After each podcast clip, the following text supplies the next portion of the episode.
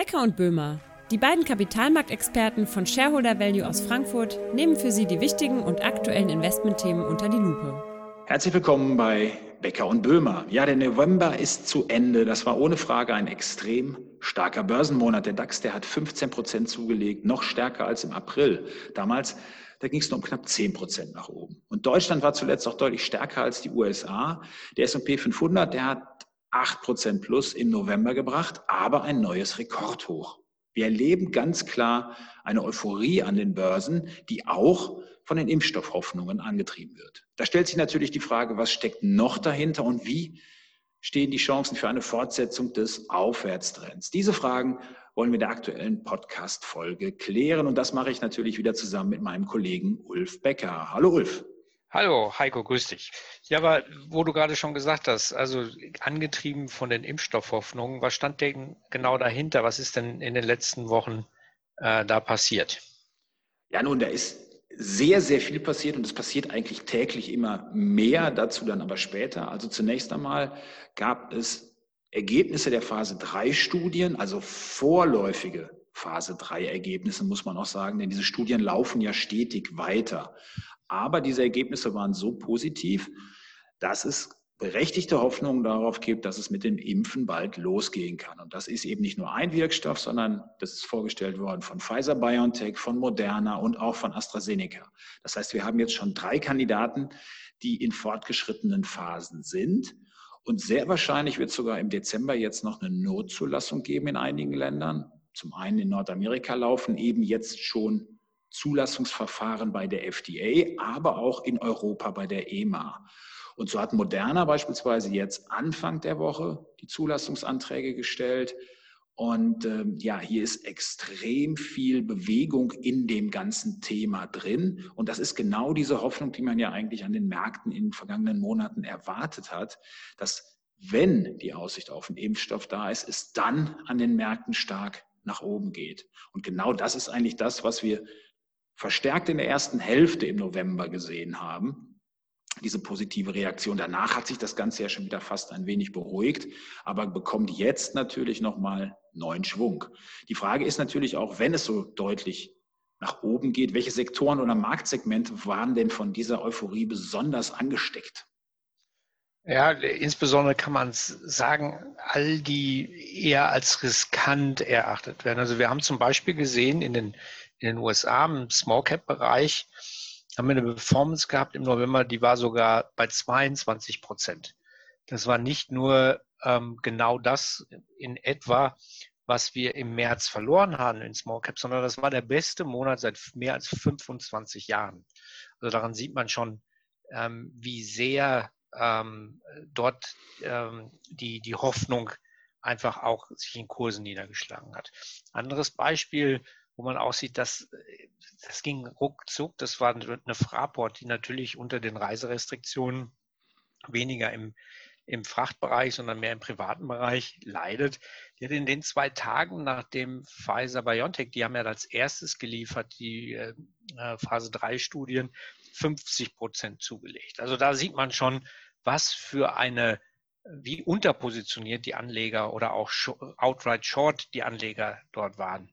Wenn man es ein bisschen größer nimmt, kann man sagen, es war eigentlich alles, was vorher nicht gelaufen ist. Also Value stärker gelaufen als Growth, Zykliker stärker als Defensive, Small Caps besser als Large Caps. Also das war ähm, insgesamt so ähm, über die Asset-Klassen die Bewegung also wirklich mit, mit, mit Wucht.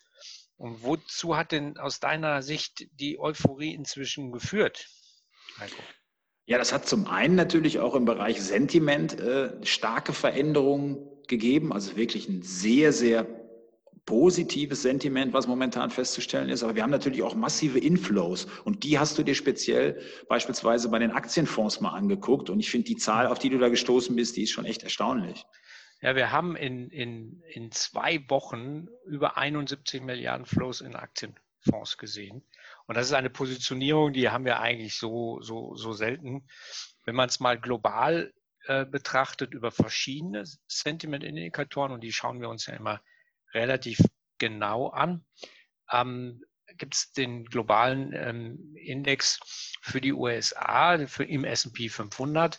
Ähm, da sind wir zwei Standardabweichungen über normal. Also jeder, sage ich mal, hofft auf eine positive Wirtschafts- und damit auch Unternehmensgewinnentwicklung und ist auch inzwischen so positioniert.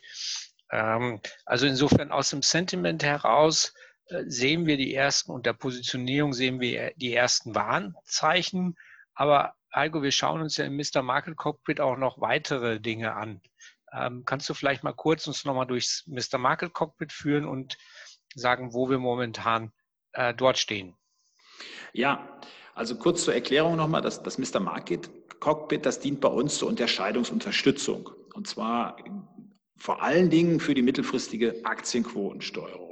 Und äh, wir wollen so das systematische Risiko ja, und die Schwankungen der Aktieninvestments reduzieren. Und dafür schauen wir eben auf die Finanzmarkt, Sentiment und Fundamentaldaten und verbinden das zu wirklich ähm, ja, Aggregaten, sodass wir eben mit einem Blick erkennen können, wie die Marktlage sich aktuell darstellt bzw. entwickelt hat. Und es ist eben genau so, wie du auch schon beschrieben hast, Ulf, dass wir wirklich sehr positive Daten gerade beliefert bekommen. Das heißt wirklich, im Bereich Trendfolge, im Bereich Sentiment und Intermarket sieht es sehr positiv aus. Die, der, unser Indikator steht bei 100, also auf dem Maximalwert.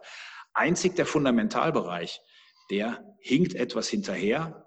In den USA mit einem aktuellen Wert von 60, in Europa sogar deutlich niedriger mit 25. Aber insgesamt betrachtet deutet das Mr. Market Cockpit immer noch im grünen Bereich darauf, dass die Marktlage stabil ist und keine massive kurzfristige Trendänderung zu erwarten ist. Eine kurzfristige Korrektur, klar, die kann immer mal möglich sein, aber eine massive Trendänderung sehen wir aktuell nicht. Ähm, gibt es denn deiner Einschätzung nach eigentlich auch ja, die, die Fantasie, die wir jetzt sehen bei den Impfstoffen, ist das auch was, was für eine Fortsetzung der aktuellen Marktphase spricht? Ähm, ja, schon in Kombination mit der massiven Liquidität, die wir sehen und der doch aktuell relativen Alternativlosigkeit von, von Aktien gegenüber ähm, anderen Assets, glaube ich, glaube ich schon.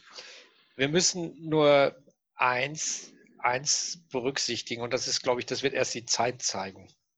Diese Hoffnung, die wir jetzt haben, ähm, die basiert wirklich darauf, dass wir davon ausgehen momentan im Markt, und das hat eine Goldman Sachs Studie recht gut gezeigt, dass wir sehr zügig mit dem Impfen vorankommen. Also Goldman geht grosso modo davon aus, dass Mitte nächsten Jahres je nach Region irgendwo zwischen 50, 60 Prozent ähm, bereits geimpft sind. Und das, ja, und das soll auch schnell losgehen. Das finde ich so irre. Ich habe mir die Zahlen ja auch angeguckt. Und wenn wir jetzt auf den März schauen, das ist echt nicht mehr lange hin, dann sagen die 20 Prozent der Bevölkerung in der EU, aber schon 35 in den USA und sogar schon fast 50 Prozent in Großbritannien. Ich meine, da, da, reden wir von einem Zeitraum jetzt von genau vier Monaten eigentlich. Mhm. Und damit sind natürlich, wie, wie wir wissen, logistische Hürden äh, verbunden. Also insofern, das ist nicht in Stein gemeißelt, aber das ist jetzt im Prinzip, glaube ich, auch die Erwartung des, des Marktes, dass es eben so schnell geht. Ähm, aber du, jetzt haben wir das global besprochen, du, du kommst ja aus Nordrhein-Westfalen. Wie, wie, wie, sagten, wie, wie, was sagten dein Kollege Laumann dazu? Mein Kollege Laumann, das ist sehr schön. Du meinst mein für mich zuständiger Gesundheitsminister? Absolut. Ja, Karl-Josef Laumann, der von Mickey Beisenherz vor kurzem als die personifizierte Bundeskegelbahn beschrieben wurde, um das mal. Also der, der ist, wirkt ja immer etwas hölzern, hat aber genaue Vorstellungen davon, wie viele Impfungen denn wirklich möglich sind. Und seiner Einschätzung nach sind 100.000 Impfungen pro Woche in Nordrhein-Westfalen möglich. Wir haben rund 17 Millionen Einwohner. Da sieht man mal, dass es Monate dauern wird, um eine Impfquote von 50 Prozent zu erreichen ähm, einfach so ganz einfache Parameter, die jetzt schon bekannt sind. Aber eins haben wir natürlich auch gelernt in den vergangenen Monaten. Oft kommt es anders als gedacht. Also ich glaube, wir mussten sehr oft unsere Einschätzungen in den letzten Monaten wirklich über, Haufen, über den Haufen werfen, weil es einfach immer wieder anders gekommen ist. Aber wenn wir jetzt auf die aktuelle Marktphase schauen, Ulf, wie sind wir denn momentan positioniert, um uns wirklich durch diese Marktphase durchzubringen? Ja, wir haben also bis dato ähm, praktisch keine Sicherung in den Frankfurter Aktienfonds für Stiftungen gehabt und dementsprechend auch im Frankfurter Stiftungsfonds eine relativ hohe Aktienquote. Wir haben aber jetzt äh, mit diesem zunehmenden Sentiment und dieser zunehmenden ähm, ähm, Euphorie angefangen, ähm, eine Sicherung einzuziehen.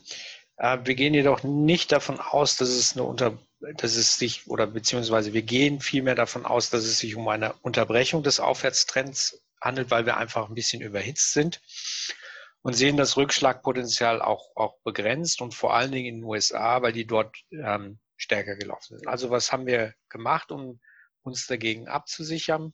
Wir haben eine Optionsstruktur aufgesetzt.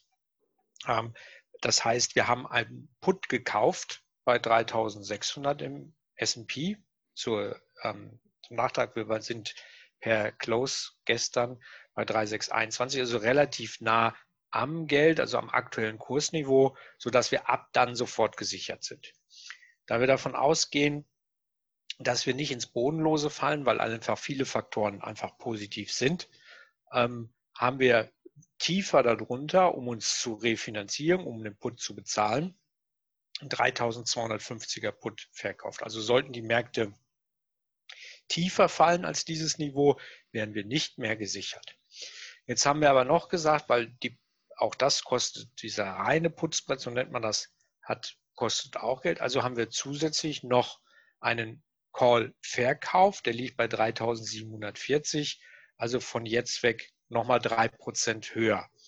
Weil es ist natürlich so, auch wenn wir Euphorie haben, ist es nicht auszuschließen, dass die Märkte noch ein Stückchen weiter steigen und dass wir das hoch erwischen, ist auch sehr unwahrscheinlich. Also haben wir uns gesagt, wir lassen uns noch ein bisschen Luft nach oben, um zu atmen. Das heißt also auch bis 3740 verlieren wir mit diesem Hedge, auch wenn wir falsch liegen sollten, kein Geld.